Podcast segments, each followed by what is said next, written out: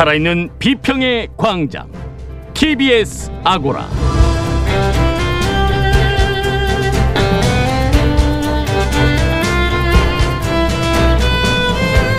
안녕하세요. TBS 아고라 송현주입니다.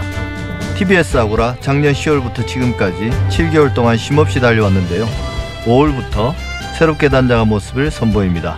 주막 아편과 사진관을 아고라 제1광장과 제2광장으로 재편해 좀 더 자유롭고 제약 없이 미디어 비평과 미디어 이슈 해설을 해나가겠습니다. 앞으로도 많은 관심과 사랑 부탁드리겠습니다.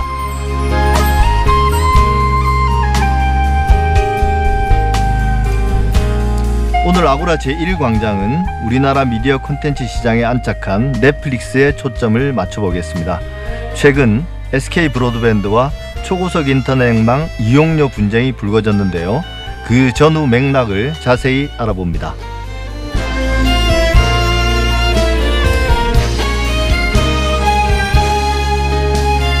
한미 방위비 분담 협상이 지루하게 이어지고 있습니다.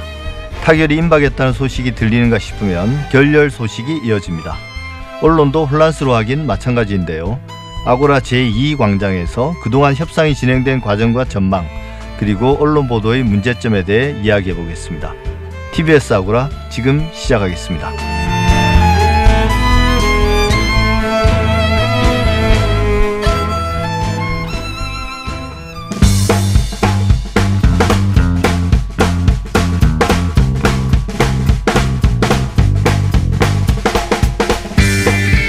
미디어 브리핑 금준경 미디어 오늘 기자와 함께합니다. 어서 오십시오. 네, 안녕하세요. 네, 지난번에 얘기했던 기자 단톡방 사건 그 네. 후속 소식부터 알아볼까요? 연루된 기자들의 징계가 이루어졌다는데 어떻게 됐습니까? 네, 그 기자들이 채팅방을 통해서 이제 불법 촬영물을 공유하고 성폭력 피해자 신상 정보가 담긴 사설 정보지를 공유한 사건에 대한 수사 결과 피의자 12명 중에 11명이 기소유예 처분을 받고 이제 뭐 그런 상황이라고 지난번에 전해 드렸었는데요. 네. 기소유예된 기자 중에 한 명이 소속된 한국일보에서 4월 17일자로 징계위원회를 열고 해당 기자에게 정직 3개월 징계를 결정했습니다. 한국일보 사규상 해고 다음으로 무거운 징계라고 하는데요. 3개월 동안 출근도 못하고 월급도 받지 못합니다. 한국일보는 발빠르게 대응했다고 볼 수 있겠네요. 네, 맞습니다. 어, 한국일보는 이제 해고가 가능한지도 법적 자문을 구했었는데 어, 기소 유예된 기자다 보니까 해고에 이를 정도는 아니라는 판단을 받았다고 네. 합니다. 조선일보 기자도 피의자 중 한 명으로 드러났는데요. 조선일보는 저희가 취재를 해보니까 뭐 징계를 검토하겠다 이 정도의 입장만 밝히고 있고 아직 후속 상황은 없습니다. 조선일보는 이럴 때는 느리군요. 네, 근데 뭐 최근에 또 MBC 기자가 네. 한 번방에 70만 원 정도를 내고 들어가려고 하다가 마지막에 인증을 못해서 네. 결국은 들어가지를 못했는데 어쨌든 그 사건이 밝혀졌죠 그 사실이 네. 이거 어떻게 된 겁니까? 구체적으로 어. 어. 떻게 진행되고 있습니까? 네, MBC 기자 같은 경우에는 MBC 측에서 바로 진상조사위원회를 구성을 하고 예. 진상조사위원회는 외부 인사들이 참여하도록 하고요. 조사 결과가 나오는 대로 바로 징계를 할 계획이라고 밝혔고 해당 기자에 대해서는 대기 발령을 내놓은 상황입니다. 예. 그리고 네. 이번 주 떠들썩했던 게 채널 A 압수수색 이게 어떻게 됐습니까? 네, 채널A 기자가 유시민 노무현 재단 이사장의 비위를 말하면 현직 검사장에게 얘기를 해서 선처해주겠다라고 말한 사실이 드러나면서 이제 취재 윤리를 넘어서서 검언 유착 의혹까지 제기됐었는데 네. 검찰이 지난달 28일 오전에 압수수색을 추진을 했습니다. 검찰이 48시간 동안 채널A에 들어가서 이제 구성원들과 대치한 끝에 일부 자료를 넘겨받고 철수하면서 마무리가 됐습니다. 근데 채널 A가 처음에는 협조할 듯 하다가 네. 이후에 적극적으로 저항했다고 그러던데요. 네, 맞습니다. 압수수색이 들어오자마자 채널A 이제 보도본부 측에서 즉각 기자들에게 전원 회사로 들어와라라고 소집령을 내렸고 50여 명의 기자들이 모여서 검찰과 대치를 했습니다. 이 채널A 기자협회는 성명을 내고 압수수색을 중단하라고 촉구를 했고 언론 자유 침해라고 주장을 했습니다. 예. 그리고 채널A 기자협회가 한국기자협회에 성명을 내달라고 요구를 하면서 한국기자협회도 규탄 성명을 냈고요. 여담이지만 채널A의 노동조합이 있습니다. 이 채널A 노조에서 미디어온을 취재에 협조적이지가 않은데 이번에는 검찰이 무단 침입하는 모습을 담은 CCTV 네. 영상을 먼저 제보를 해주고 이렇게 자꾸 정보를 줄 예. 정도로 상당히 협조적인 모습을 보이고 있습니다. 근데 이게 언론사 취재 관련해서 언론사를 네. 압수수색하는 것 이거 참 대단히 논쟁적인 사안인데요. 어떻게 네. 이야기들이 오가고 있습니까? 언론계에서는 지금 감론을박이 이어지고 있는데요. 우선 김동훈 한국기자협회장은 한국기자협회 차원에서 취재윤리 위반 행위에 대한 징계 의사를 밝히면서도 검찰의 압수수색은 과도하다라고 지적을 했습니다. 특히 검찰이 확보하는 정보가 이게 수사에 정말 필요한 건지 쉽게 판단하기 어려운 데다가 언론의 불신만큼 이제 검찰도 신뢰받지 못하는 조직이 아니냐라고 지적을 네. 했고요. 이처럼 압수수색을 우려하는 측에서는 채널A의 문제 행위가 심각한 거는 맞지만 검찰이 수많은 익명 취재원의 정보가 담긴 언론사를 압수수색하는 선례를 남기는 건 좀 위험하다라고 입을 모으고 있고요. 반면 이번 사건의 고발인이자 대표적인 언론 시민 단체인 민주언론 시민연합에서는 검찰 수사를 통해서 진상을 규명해야 한다고 주장하고 있습니다. 이러려는 무조건적으로 언론 자유를 말할 게 아니라 사안 자체에 심각성이 있었고 그리고 검찰이 채널 A에 자료 제출 협조를 해- 요청을 했음에도 이 충분한 시간이 있었음에도 불구하고 채널 A가 제대로 된 자료도 제출하지 않고 제대로 된 대응을 하지 않아서 압수수색이 이루어졌다.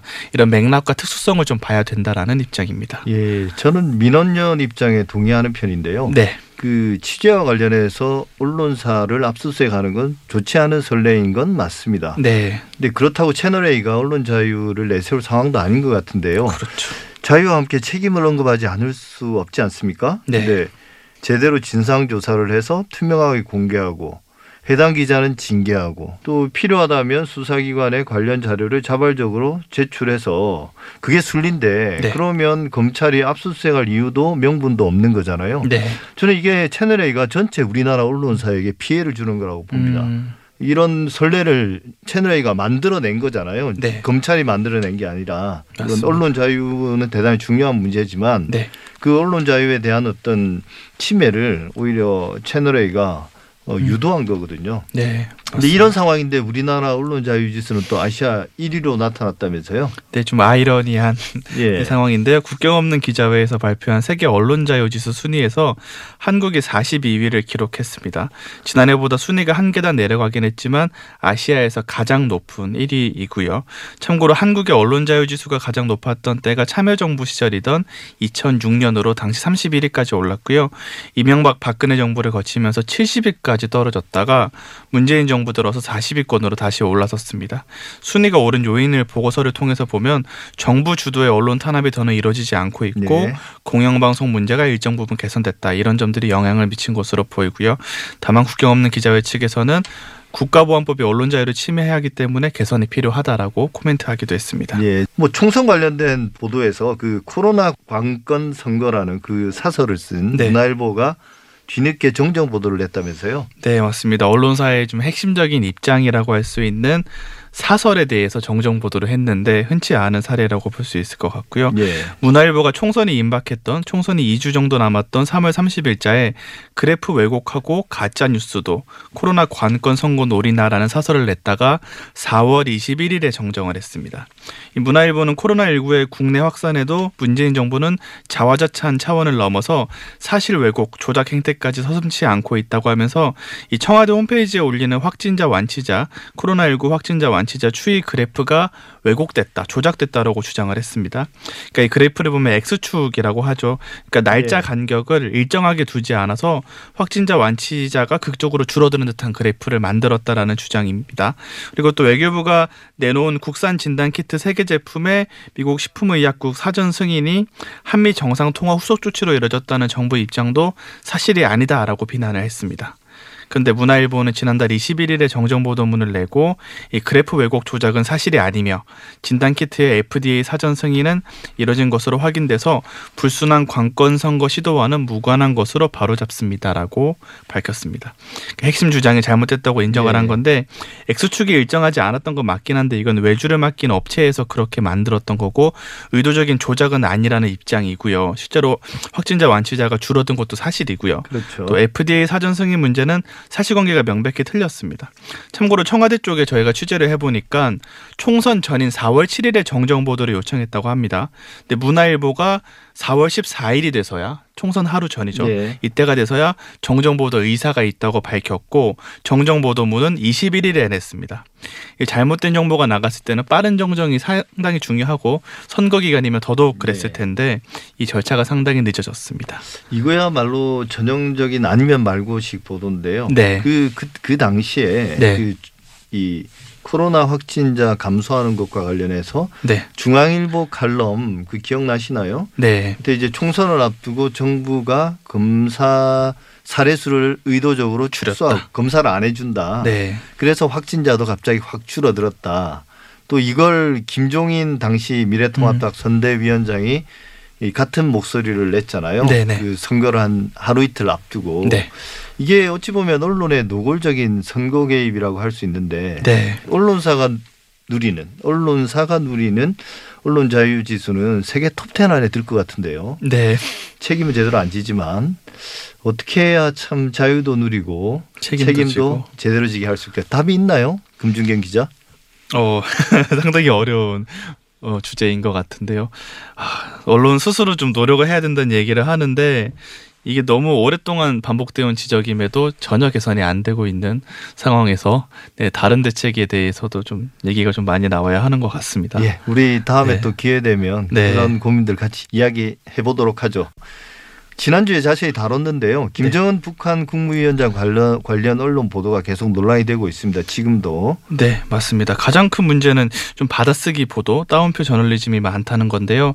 이 사안이 불명확하기 때문에 좀 신중할 필요가 있는데 특정인의 주장을 확인하고 분석하지 않고 전달하는 보도가 많아졌습니다. 대표적인 게 장성민 세계화 동북아 평화포럼 이사장이 중북 정보통을 통해서 김정은 사망 가능성이 높다는 얘기를 들었다는 페이스북 글을 올렸는데 일방의 주장일 뿐만 아니라 이 확인이 안 되는 얘기인데도 불구하고 이 주장을 인용한 보도가 무려 90건이 나왔습니다. 인용 안 할 수도 없어요. 근데 사실. 맞습니다. 예. 네. 그래서 이런 걸 좀 인용을 할 때는 좀 다양한 관점을 같이 담는다든가 좀 불명확하다는 점을 좀 언급을 해야 되는데 사실 제목에 따옴표를 써서 주장을 넣게 되면 예. 이 독자 입장에서는 사실로 받아들이는 경우가 있거든요. 그렇죠. 그래서좀 혼란이 부추겨지는 차, 그런 차원이 있고 실제로 이 보도가 증권 시장을 교란했다고 주장을 하면서 처벌을 촉구하는 청와대 국민청원에 올라오기도 했습니다. 또 김정은 위원장 사망 오보가 나오기도 했는데요. 이 조선중앙TV를 사칭해서 김정은 위원장 사망을 전하는 좀 그럴듯한 뉴스 영상이 올라왔었거든요. 이게 가짜 뉴스였는데 통일뉴스는 이 영상을 보고 속아서 김정은 위원장 사망 기사를 썼다가 삭제하고 사과를 하기도 했었고 중앙일보는 김정은 사망 코로나 엎친 데 덮친 한국 경제 시계 제로 위기 대응 강도 높여야 기사를 포털에 썼다가 바로 삭제를 했습니다. 이건 미리 써놓은 기사라면서요? 맞습니다. 중앙일보에 네. 제가 취재 를 해보니까 이 사망 가능성이 있으니까 대비를 해야 되지 않겠냐. 그래서 네. 예비로 썼던 기사인데 담당자가 클릭을 잘못해서 노출이 됐다 라는 입장을 밝혔습니다. 음, 해프닝이었다고 보면 되는 건가요? 맞습니다. 예. 지금까지 미디어 오늘의 금준경 기자였습니다. 2주가 금방 돌아옵니다. 2주 후에 다시 뵙죠. 감사합니다. 네, 감사합니다.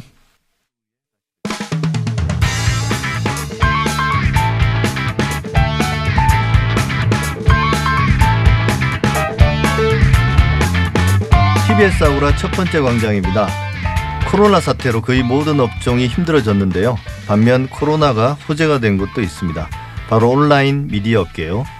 집안에서 머무는 일상이 길어지면서 미디어 업계도 큰 변화를 겪고 있습니다. 그 중에 눈에 띄는 건 단연 넷플릭스의 약진입니다. 한편으로는 국내 통신사와 망 사용료를 둘러싼 신경전이 또 치열한데요. 오늘은 이 이야기 한번 해보겠습니다. 관련 내용 도움 말씀 주실 분으로 방송통신 전문가 김태호 창원대 법학과 교수 모셨습니다. 어서 오십시오. 예, 안녕하십니까? 예. 넷플릭스나 유튜브 우리에겐 참 익숙한 미디어인데요. 이들을 줄여서 흔히 OTT라고 부르죠. 근데 이게 OTT가 어떤 개념이고 이런 OTT 서비스가 국내에 얼마나 되는지 한번 좀 먼저 말씀해 주시죠. 네, OTT는 오버 더 탑을 줄인 말입니다. 아, 그래서 원래 이제 기존 가정에서 어, 방송을 보기 위해서는 셋탑박스가 필요한데 예. 아, 셋탑박스 없이도 실시간이나 비실시간 영상 콘텐츠 시청이 가능한 서비스를 의미하고 있습니다. 그래서 TV 수상기뿐만 아니고 뭐 다양한 인터넷 예. 기기를 통해서 시청할 수 있다라는 장점이 있고요. 국내 사업자들을 대표적으로 말씀드리면 지금 우리나라의 경우에는 웨이브나 티빙과 같은 어, OTT 사업자들이 있고 그다음에 뭐 오늘 이제 이슈가 되고 있는 넷플릭스나 유튜브 그리고 게임 라이브 방송이 주로 이루어지는 트위치가 예. 있습니다. 그리고 아프리카 TV도 일종의 OTT로 이제 구분을 할 수 있을 것 같습니다. 예. 근데 이제 지금 논의의 대상이 되는 넷플릭스 이게 그동안 단연 화제를 몰고 왔었고요. 주로 영화와 드라마를 이제 서비스하는 데인데요. 이 코로나 사태를 겪으면서 국내 매출이 어마어마하게 늘었다고 그러던데요. 네네 그렇습니다. 어, 국내 그 모바일 앱 분석 업체 와이즈 앱에 따르면 어, 지난달 넷플릭스에서 발생한 국내 결제액이 362억 원으로 추산된다라고 네. 발표하였습니다. 어, 이 수치는 2년 전에 비해서 어, 10배 가량 늘어난 규모입니다. 어, 그리고 유료 이용자 수는 어, 이 2018년 대비 26만 명에서 272만 명으로 증가한 것으로 추정되고 있습니다. 이제 좀 옆으로 빠진 이야기지만 이게 추정치일 뿐이고 실제로 넷플릭스나 유튜브 같은 경우는 얼마의 수익을 올리고 있고 유료 회원이 몇 명인지를 그 일종의 뭐 과세 자료라면 과세 자료일까요? 이거 우리 정부나 혹은 다른데 전혀 공개하고 있지 않다고 그러던데요. 네, 뭐 우리나라에서 공개하고 있지 않지만 넷플릭스도 상장사기 때문에 예. 그 실적 지표들을 어, 발표할 때 나름의 어떤 분기별 어떤 그 수익에 대해서는 어, 모든 해외 어떤 수익을 추산해 가지고 어, 발표를 하는 것으로 알고 있습니다. 예.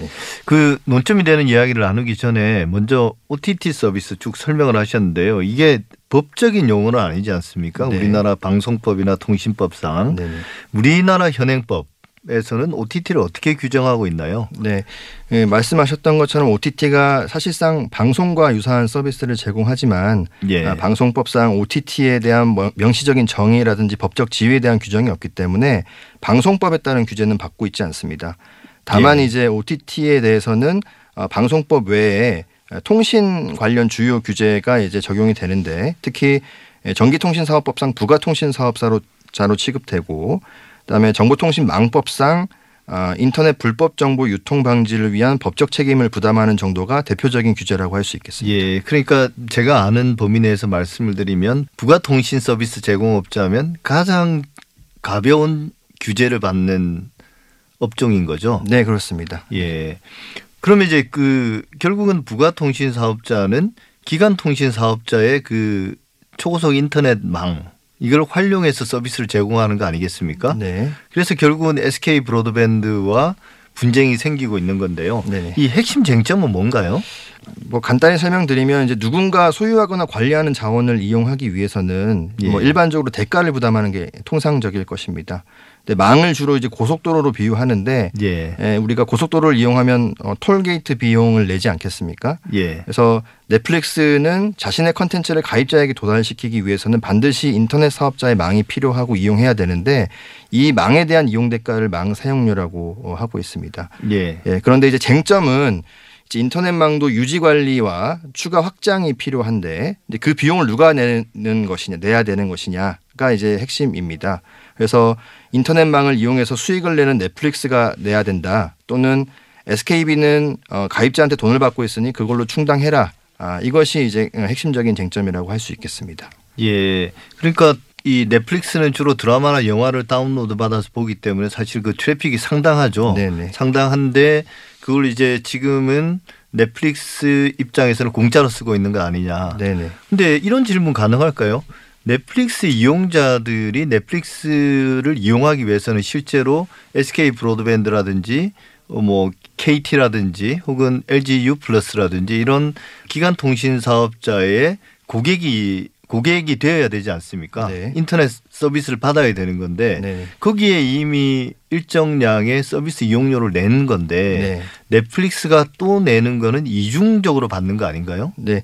넷플릭스는 아, 아까 말씀드렸던 것처럼 트래픽이 많이 유발됩니다. 예. 뭐 어, 국내 조사에 따르면 어, 이런 유튜브나 페이스북과 같은 해외 그 CP들이 LTE 트래픽의 한 70% 정도 차지한다라고 하고 있고 국내 CP의 두 배 정도 차지하는 비중을 갖고 있다라고 하고 있습니다. 그래서 예. 이 일상적인 트래픽을 관리하는 건 당연히 통신 사업자가 그 가입자로부터 받는 비용으로 충당해야 되지만 예. 특별하게 이제 많은 혼잡 비용을 야기하는 원인을 제공하는 CP들도 어, 그 늘어난 어떤 트래픽에 대해서 발생시키는 비용에 대한 일부의 어떤 부담도 같이 공유를 해야 될 필요성이 있다라고 생각이 됩니다. 예. 그러니까 넷플릭스는 좀 뭐 우리가 흔히 아는 네네. 고속도로에 이제 너무 많은 차량을 집어 넣는다는 이야기죠. 그러니까 뭐 이제 우리가 예. 어, 혼잡 통행료 같은 걸 징수하는 예. 거와 생각하면 될 것 같습니다. 예. 그럼 이런 질문은 어떻습니까?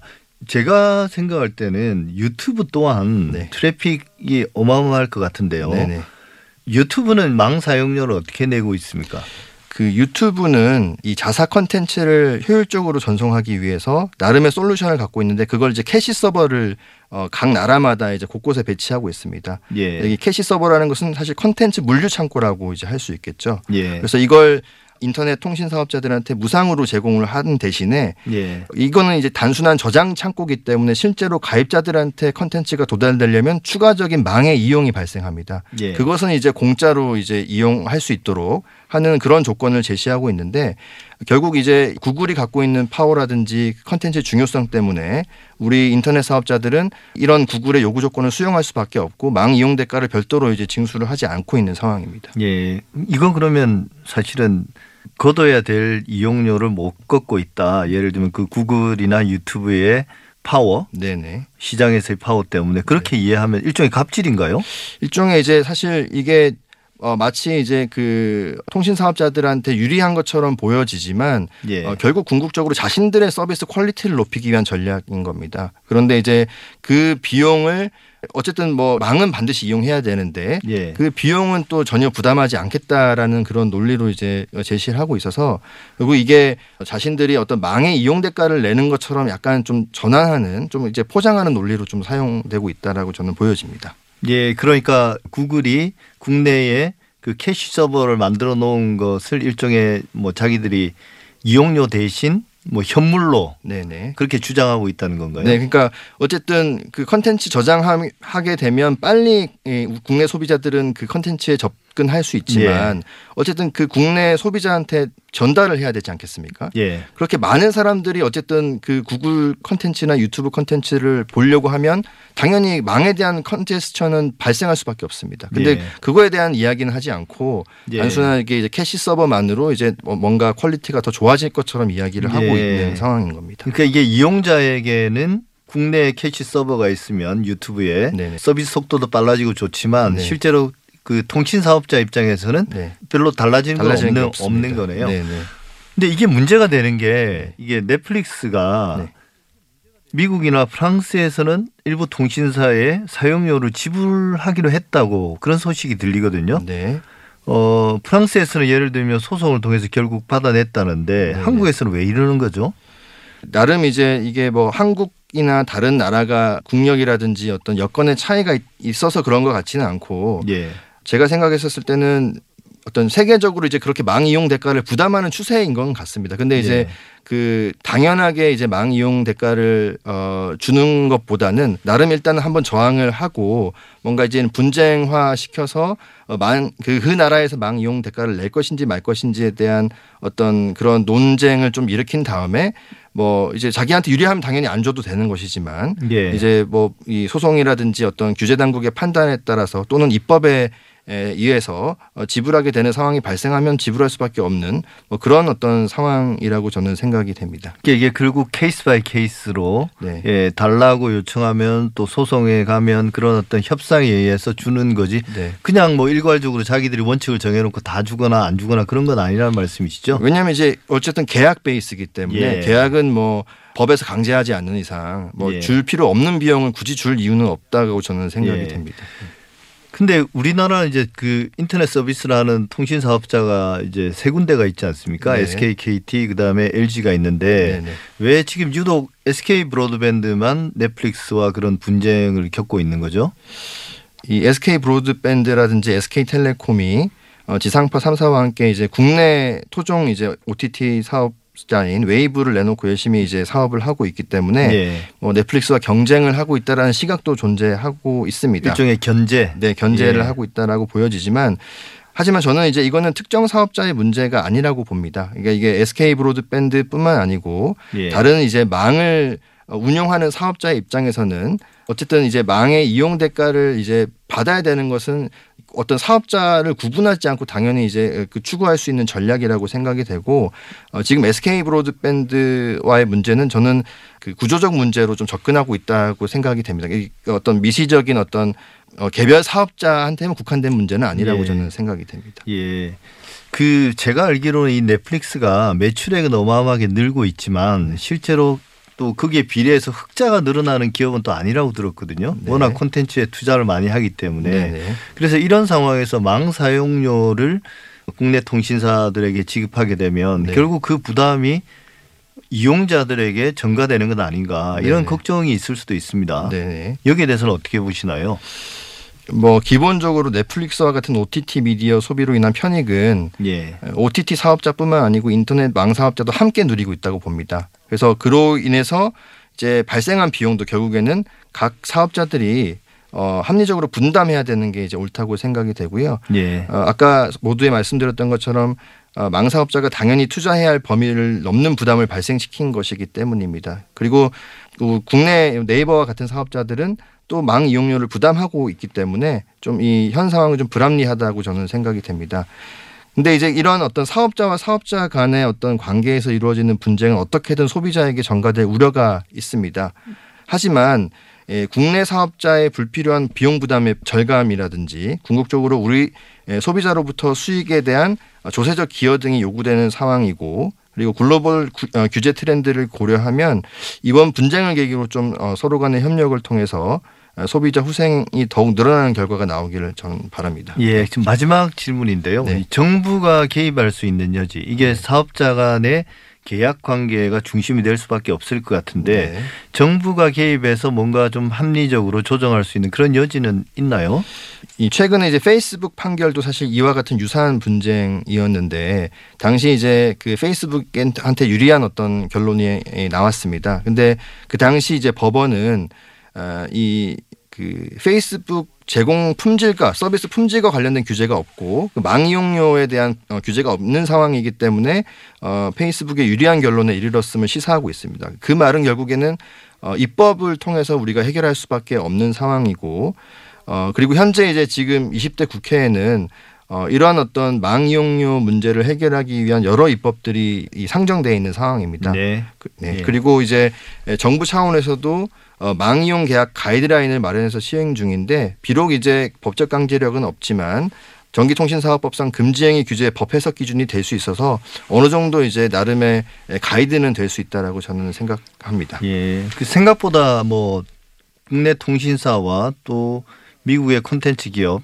이들 간의 어떤 제로섬 게임은 아닌 것 같아요. 네. 이들이 뭐 아무래도 서로 간의 이- 이해관계를 잘 일치시켜서 합리적인 결론에 이르- 이르려면 네. 그게 이용자나 소비자 입장에서도 결국 도움이 될 수 있다. 이런 걸로 정리할 수 있을 것 같습니다. 네네. 예. 지금까지 김태호 차원대 법학과 교수와 말씀 함께 했습니다. 감사합니다. 네, 감사합니다.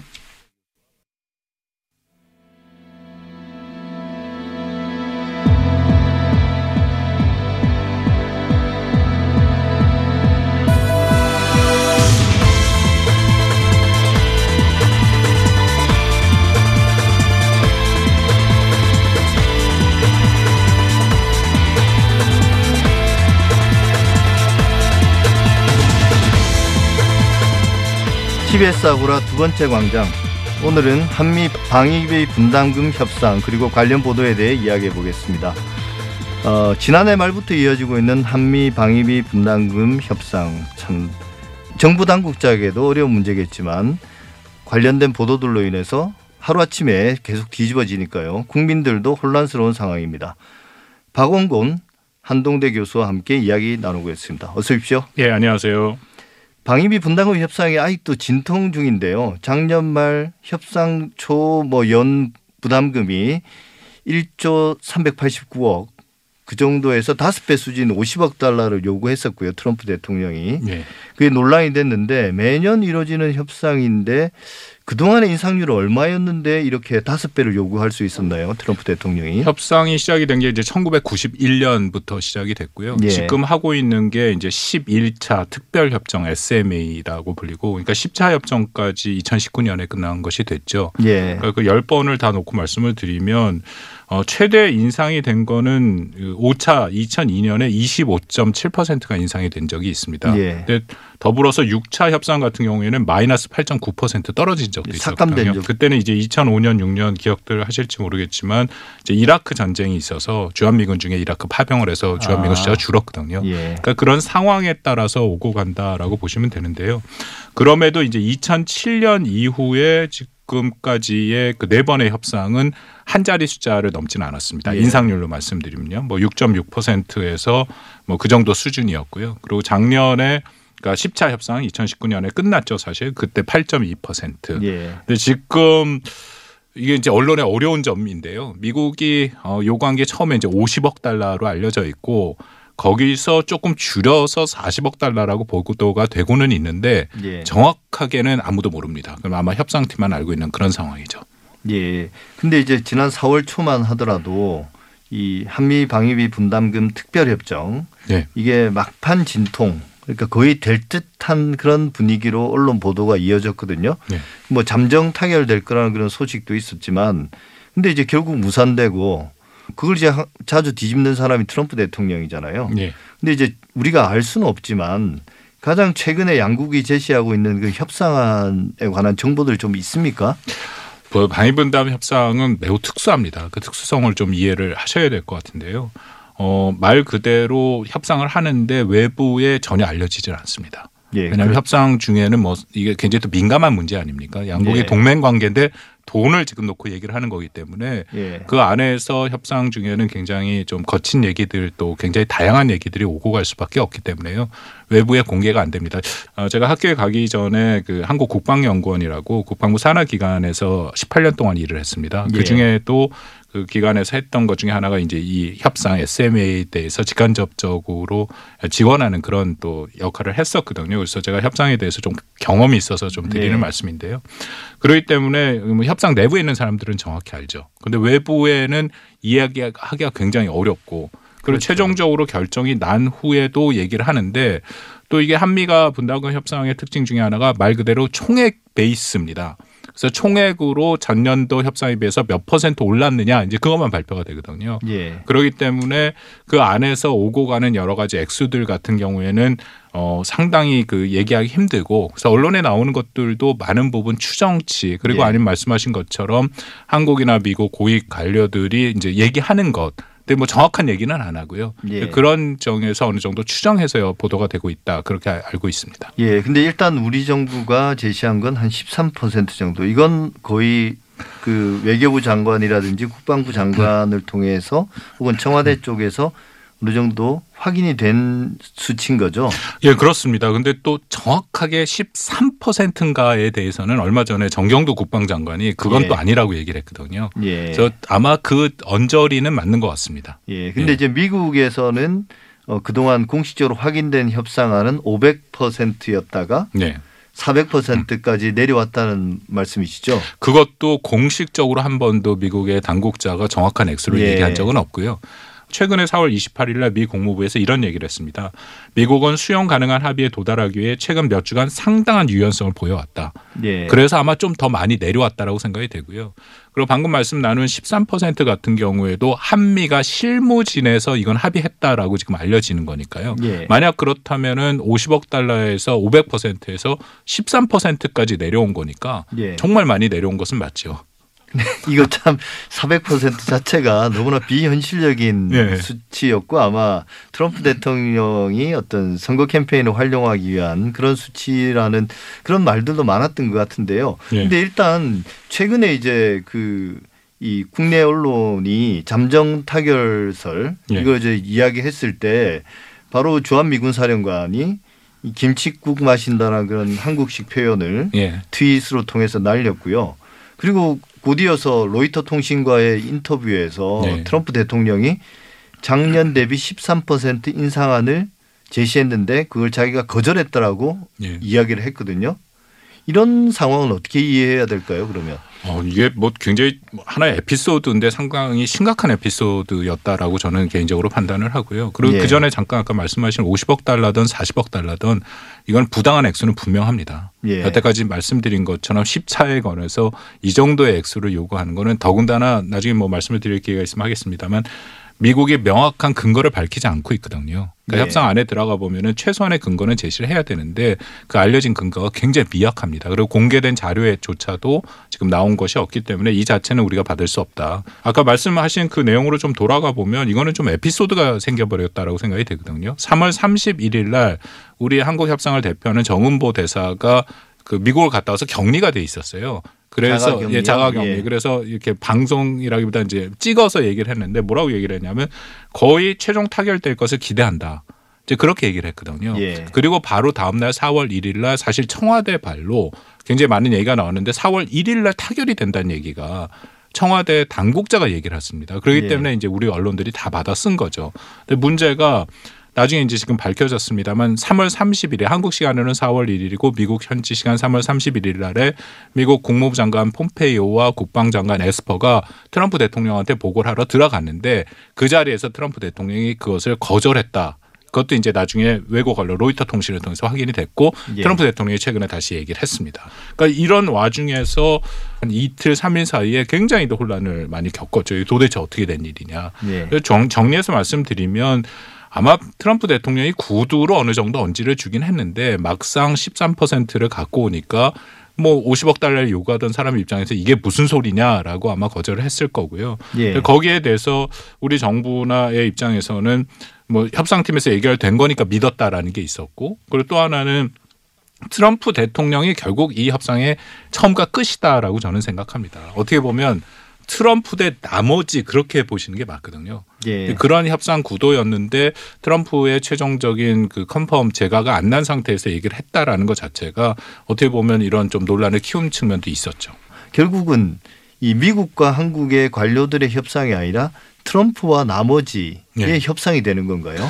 그렇습니다. 지금 여태까지 협상을 하면서 이런 경우는 처음이고요. 대부분은 상당히 정권을 갖고 미국 협상팀이 오고 우리도 마찬가지죠. 그렇게 예. 해서 양국 간에 최대적으로 맞추고 보통은 이제 패턴이 맨 마지막 12월쯤 돼서 최종안을 얼마 정도 올릴 것이냐를 뭐 이전에 비교해서 얼마 정도 하자 그렇게 해서 결정이 나거든요.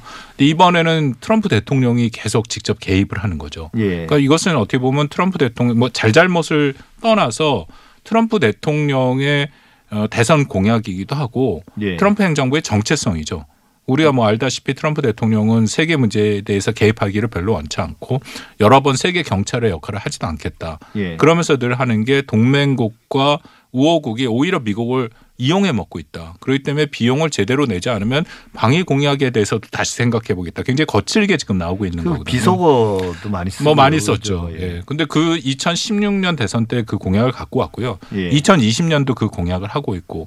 그러니까 이게 트럼프 행정부의 어떻게 보면 굉장히 상징적인 공약이다라는 겁니다. 예. 그래서 또이 협상을 바꿔서 반이부단 협상을 첫 번째 하는 국가가 한국이기 때문에 어느 정도 트럼프 대통령은 성과라고 내세울 수 있는 것. 그러니까 우리가 늘 트럼프 대통령이 화법을 보면 뭐 이런 식이죠. 예를 들어 50% 올렸다. 두 배 올렸다, 세 배 올렸다. 그런 상징적인 숫자를 원하는 사람이기 때문에 아마 그런 식의 지금 접근을 하고 있지 않을까. 그러니까 바로 한국과 뭔가 협상을 잘해서 그 다음에 일본, 그 다음에 나토에 적용하려고 하겠죠. 예.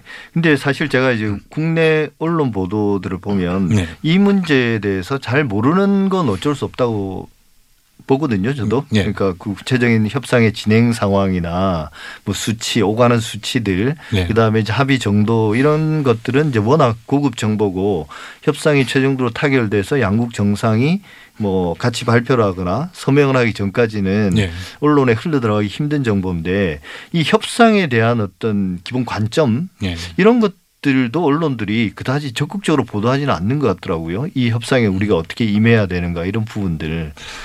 뭐 굉장히 어렵죠.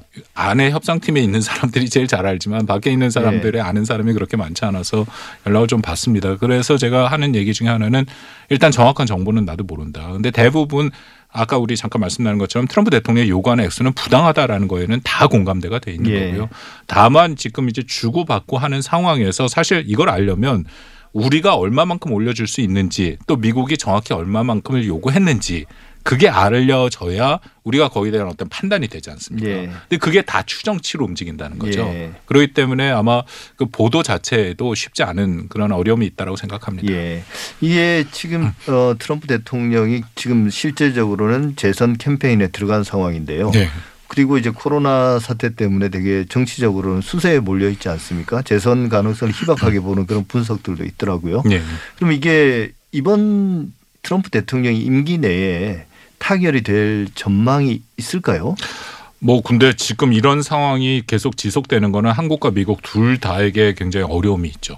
이제 예. 가장 큰 어려움은 어, 이 타결이 지연될수록 한미 동맹 대비 태세가 약화됩니다. 예. 이거는 에이브람스 주한 미군 사령관이 여러 번 얘기를 했고요. 저는 예. 특히 이제 지역 사령관의 보고는 워싱턴에서도 무시할 수가 없기 때문에 그래서 3월 30일 날 급하게 에스퍼 장관과 폼페이오 장관이 그 안을 갖고 들어갔습니다. 그게 주한 미군 한국인 근로자 무급휴직이 시작이 되기 때문에 이렇게 예. 되면 대비태세가 약화되니까 빨리 결정을 하자라고 트럼프 대통령한테 갖고 왔다 생각이 되고요. 지금 아시다시피 코로나 19가 주한 미군한테도 지금 퍼진 상태고 그 미군 자체가 순환 배치가 지금 안 되고 있습니다. 코로나 19 때문에 그렇다면은 피로도가 지금 더 커질 수밖에 없고 방역 인원 때문에 제가 이야기로는 지금 그 한국 무급휴직 말고 일하는 사람들 중에서도 3분의 1 정도밖에 일을 못 하고 있다. 예. 그럼 전반적으로 데비테스가 약화되니까 이것은 한미가 둘 다 빨리 해결해야 될 이유가 되는 거고요. 미국의 입장에서는 대선 전까지 트럼프 대통령이 안 가져갈 가능성이 저는 크다고 봅니다. 왜냐하면 대선 전에 우리 말씀 나눈 것처럼 이것은 자기의 정치적인 업적으로 삼아야 되기 때문에 어떻게든지 한국을 더 압박을 하겠죠. 근데 인상률이 충분하지 않으면 오히려 그 협상 결과 자체가 캠페인에는 독이 될 수도 있는 거 아닌가요? 그러기 때문에 여러 가지 방법을 통해서 한국을 압박할 가능성이 있고요. 예. 또 우리 정부 입장에서도 이렇게 가면은 이 하반기에 매우 중요한 연합 훈련이 지금 예정이 돼 있거든요. 그것은 전자권 전환을 위해서 꼭 필요한 훈련인데 예. 뭐 아시다시피 트럼프 대통령이 연합 훈련도 비용 차원에서 접근을 하기 때문에 제대로 안 될 가능성이 있거든요. 물론 코로나의 영향도 있을 수 있고 예. 그렇다면 전반적으로 지금 제가 판단하기에는 한미가 어떻게든지 이 문제를 빨리 해결하려고 하는 동기는 있다라고 예. 생각합니다. 마지막으로 결국 우리가 이런 문제들 되게 민감한 그 안보 관련된 그렇다고 있으면 무슨 무력 충돌도 아니고요. 아주 이, 이 방위비 분담이라는 그런 돈 문제로 이루어지는 협상인데 네. 이런 과정에서 우리 언론들이 이런 이슈들을 보도하는 데 있어서 견제해야 될 관점이라든지 좀 부족한 점 이런 것들을 한번 평가해 주신다면 네, 말씀드린 것처럼 이건 정말 언론에서 보도하기가 쉽지 않은 거라고 생각을 합니다. 예. 이 기술적인 것들도 굉장히 그 안에 많이 있고요. 예. 특히 정보가 매우 제한이 되죠. 근데 그렇다고 뭐 한미 정부가 이 정보를 더 할 수는 없지 않습니까?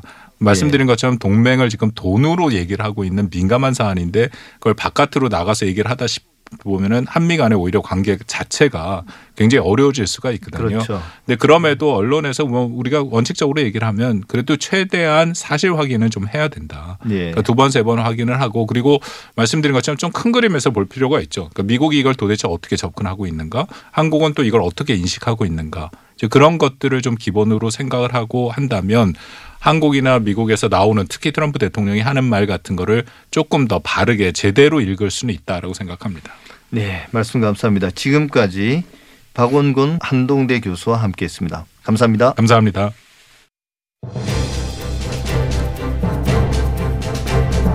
새롭게 준비한 TBS 아고라 오늘은 여기까지입니다. 저는 다음 주 토요일 오전 8시 6분에 다시 찾아뵙겠습니다. 감사합니다.